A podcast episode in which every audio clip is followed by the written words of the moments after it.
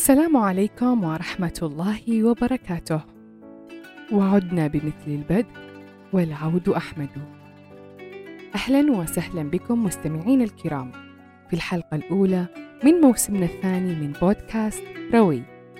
أنتم تستمعون لهذه الحلقة عن طريق ال iTunes، SoundCloud ويوتيوب. عواقب أن تصبح شخصية معروفة على مواقع التواصل الاجتماعي؟ أو حتى غير ذلك، ماذا سيحدث لك لو قررت أن تشارك جزء من حياتك أو قررت أن تلقي نكتة؟ لو أخطأت علنا، إلى أي مدى قد تذهب بك عواقب فعلتك؟ هل حقا في مواقع التواصل الاجتماعي نحن نبقى كما نحن عليه دون أن يتبدل حالنا؟ هل يسهل علينا رؤية الصواب دون أن يؤثر علينا الضباب؟ لنحاول أن ننظر نظرة سريعة لسلوكياتنا في مواقع التواصل الاجتماعي معا. كونوا معنا أعيرون انتباهكم واسمعوا واستمتعوا. العديد من الهويات الرقمية الوهمية انتشرت في الآونة الأخيرة. الهوية الوهمية تعطي صاحبها الشعور بالأمان بالخفاء. وتحت ظل لا أحد يعلم من أنا تراه ينشر الكراهية أينما حل. فتجده أسفل كل منشور يتنمر بالسخرية أو الاستهزاء ولا تنهاه نفسه عن السب وانتهاك أعراض الآخرين. وإن طغى أكثر هدد بالقتل. وبالتأكيد بعض من هذه الحسابات الوهمية قائمة على التربص ونشر الإشاعات بحثا عن أكبر رقم للمشاهدات. أثبتت بحوث مركز مولي كروكيت لعلم النفس أن دراسات التصوير الدماغي أظهرت أن الناس حين يرتكبون انتهاكات أخلاقية ينشط مركز المكافأة في عقولهم فينتابهم شعور جيد حول هذا ما يدعم سلوكهم ويدفعهم إلى التصرف بنفس الشكل مرة أخرى. وتوضح مولي أن المحتوى الذي يثير الغضب أو يعبر عنه هو الأكثر مشاركة. على عكس ما يحدث في الواقع إذ لا يمكنك أن ترتكب فعلا شائنا وتختفي. أما على الإنترنت فلا يحتاج المرء سوى نقرة أو إثنتين لذا يعبر عن الغضب والانتهاكات الأخلاقية بشكل أكبر على الإنترنت. هذه الدراسات والتحاليل تجعلنا ندرك خطورة الأمر أكثر. حالات التنمر الإلكتروني في ازدياد. تنمر على الآراء والتوجهات الفكرية وبالطبع تنمر على المظهر. كما أشارت الأبحاث أن سبعة من أصل عشرة من فئة الشباب تعرضوا لإساءة وتم التنمر عليهم. وواحد من أصل كل اثنين منهم لم يخبروا أحدا بهذا. وأقدم واحد من أصل عشرة على محاولة للانتحار. القليل منهم يتعافى بأهله ويبقى البعض تحت حالة مستمرة من القلق والتوتر. وهذه هي ساحة الإعدام الأولى. ساحة تضع الآخرين تحت ضغوطات نفسية هائلة محاطين بمتنمرين بحسابات وهمية. من نجا منهم أصبح منصاع ومقيد بآرائهم. فنرى الكثير من الأفعال المتناقضة بحثا عن رضا المتنمر وكف أذاه. وهذا هو الأكثر رعبا. أن تكون كلمة واحدة قادرة على التحكم بشخص ما له كامل الإرادة والحرية. مع مواقع التواصل الاجتماعي تآكلت كل الحواجز بين البشر، وأصبح بإمكانهم حتى أن يدخلوا في عقول الآخرين وينزعون قلوبهم ويسيرونهم كما الدمى، يوصلونهم إلى ساحات الإعدام ويتدافعون كل بحبله، منتظرين لحظة السقوط.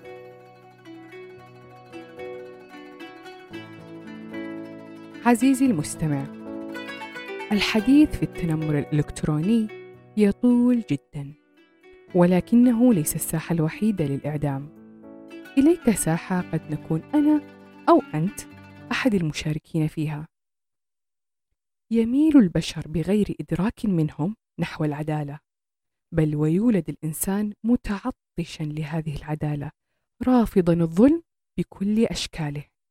ولأن هذه العدالة متفرد فيها الله ليس لها وجود في هذه الدنيا. وهذا سبب شوقنا وتعطشنا لتحقيق العدالة مهما كلف الأمر. قد يكون شعور جميل ولكنه خطير في ذات الوقت لأن في كثير من الأحيان هذه النزعة تعطينا شعور بأحقية محاكمة أي مخطئ يخطئ علنا على مواقع التواصل الاجتماعي. فتقودنا هذه النزعة نحو الغضب الأخلاقي الجماعي. فنبدأ نكشر عن أنيابنا ونستعد لخوض معركة جديدة وفتح ساحة جديدة للإعدام. في الآونة الأخيرة بحثنا عن الغضب هو السبب الأكبر لدخولنا لمواقع التواصل الاجتماعي. مناصرة المستضعفين ومعاقبة الظالمين المشاركة في المحاكمة الجماعية هذه اللذة العظيمة ولكن لنتوقف قليلا ولنأخذ نفسا هل حقا المتهم مجرم؟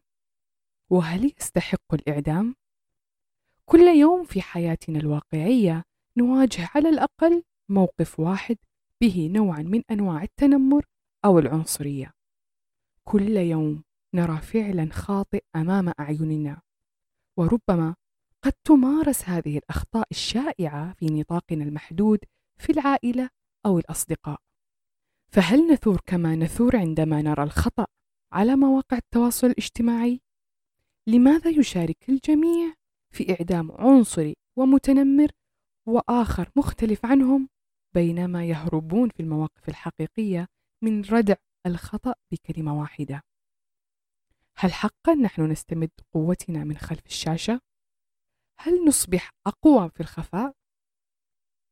عليك أن تعرف عزيزي المستمع أن لملاحقة العدالة لذة خاصة بها وأن الأعداد الضخمة الغاضبة تلك تلاحق لذة هذا الشعور أكثر من العدالة نفسها نعم نحن نغضب ونصرخ ونطالب ونطالب ولكن لا يهدأ غضبنا إذا ما نزل اعتذار مثلا أو كان القرار مخالف لمنظورنا الشخصي حول العدالة.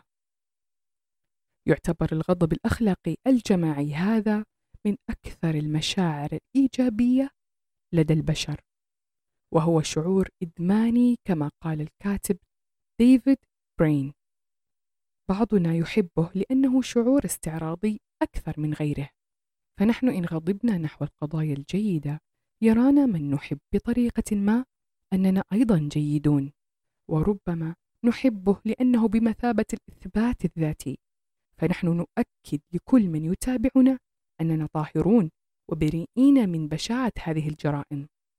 أنا لا أنكر أن الغضب من هذه الجرائم هو أقل بشاعة من الجريمة نفسها وحتى هو أقل ما يمكننا إظهاره لمن استثار فينا هذه المشاعر. ولكن عندما يكون هذا الشعور إدمانيا وعندما يحصد تعبيرك عن غضبك مشاركات عديدة وتحفيز من الآخرين معك ولا تعد تشعر أنك لوحدك بل أنك واحد من أصل آلاف الغاضبين. فإن النتائج التي ستقع لن تكون في الحسبان أبدا وسوف تتعدى جدران العواقب البسيطة. كما حدث في قصة جاستين ساكو. التي تعتبر الحالة الأولى في مواجهة التيارات الغاضبة الثائرة على تغريدتها التي غردتها مازحة قبل صعودها إلى الطائرة متوجهة إلى أفريقيا. ذكرت فيها ذاهبة إلى أفريقيا. أتمنى أن لا أصاب بالإيدز أمزح. أنا بيضاء. لكم أن تتخيلوا ماذا حدث بعد هذه التغريدة مما أدى إلى فصلها من العمل. واجهت جاستين مشاكل مع عائلتها أيضا ومشاكل في تكوين أي علاقات أخرى. وهددت بالقتل وأصبحت أكثر شخص مكروه في الولايات المتحدة الأمريكية. وكل ذلك في إحدى عشرة ساعة فقط. والسبب؟ أن هناك صحفي لديه متابعين أضعاف وأضعاف متابعين جاستين. قد أعاد نشر تغريدتها وانتشرت حول العالم كانتشار النار في الهشيم. حُكمت جاستين وتم إعدامها من دون حتى أن تدافع عن نفسها ولكنها ذكرت فيما بعد أنها بهذه التغريدة سخرت من جهل بعض الأمريكيين العنصريين بمرض الإيدز وبمشاكل العالم الثالث. 11 ساعة يشاهد فيها العالم حياة امرأة لا يعرفونها وهي تنهار وتسقط. من دون السماع لرأيها وترك لها المجال لتبرر وتدافع عن نفسها. حالة رهيبة من التعطش لمحاكمتها ومعاقبتها بسبب نكتة سخيفة ألقتها في تويتر. المثير للسخرية أن الصحفي الذي تسبب في كل هذا تعرض لذات الموقف ولنفس السبب أيضا وأصبح ضحية الغضب الأخلاقي الجماعي.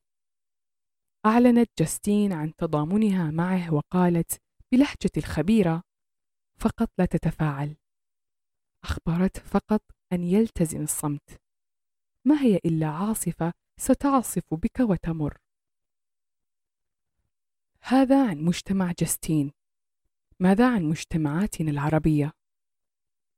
خسارة وظيفتك في مجتمعنا هي أقل الخسائر التي تحصدها من بعد الغضب الأخلاقي الجماعي.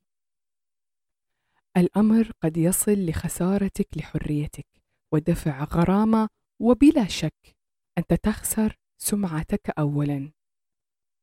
لن تجدي نصيحة جاستين نفعا عندنا. من يخطئ عليه أن يتكلم أو يبرر. فالغضب الأخلاقي الجماعي يحول الإنسان لدينا من كائن بطبيعته خطاء لولا ستر الله عليه إلى وحش مجرد من الإنسانية تجوز فيه كل أنواع العقوبات والتشهير وحلال فيه حتى الإيذاء الجسدي والنفسي. الغضب الأخلاقي الجماعي كان سببا لمناصرة كثير من قضايا المظلومين، وخصوصا لمن أصبحت هذه المنصات صوتا لهم، ولكنها اللذة في إطلاق العقوبات هي التي تدفع الناس بعيدا عن سير العدالة، فيسحبون القاتل والسارق والكاذب نحو ساحات الإعدام، ويفرضون العقوبة ذاتها على الجميع.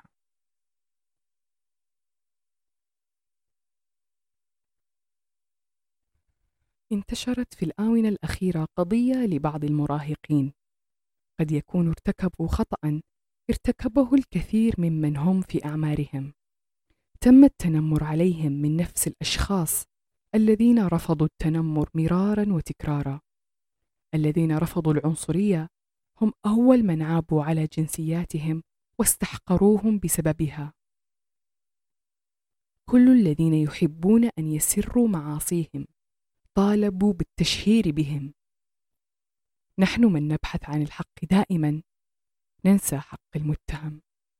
فرب العدالة دائما ما يفتح باب للمخطئ. نحب نحن أن نغلقه. وهو باب التوبة. مفهومنا الخاطئ عن الصواب والخطأ يدفعنا لأن نقاتل بعضنا في مواقع التواصل الاجتماعي.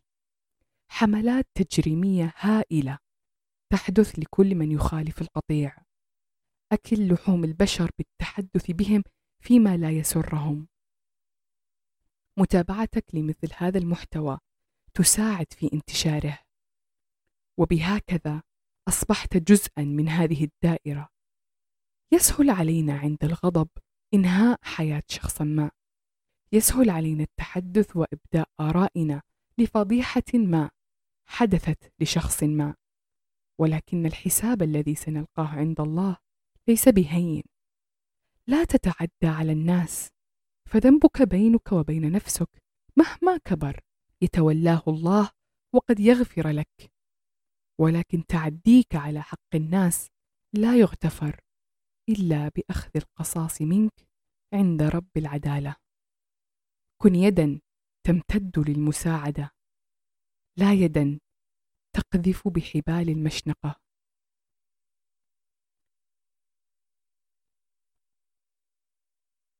شكرا لكم مستمعين الكرام. هذا البودكاست تطوعي بحت يعتمد على دعمكم له. لا تنسوا مشاركة الحلقة مع من تحبون وتقييمنا على الآيتونز وضغط زر الإعجاب إن أعجبتكم الحلقة. يمكنكم أيضا مشاركتنا آرائكم عبر مواقع التواصل الاجتماعي تجدونها بصندوق الوصف.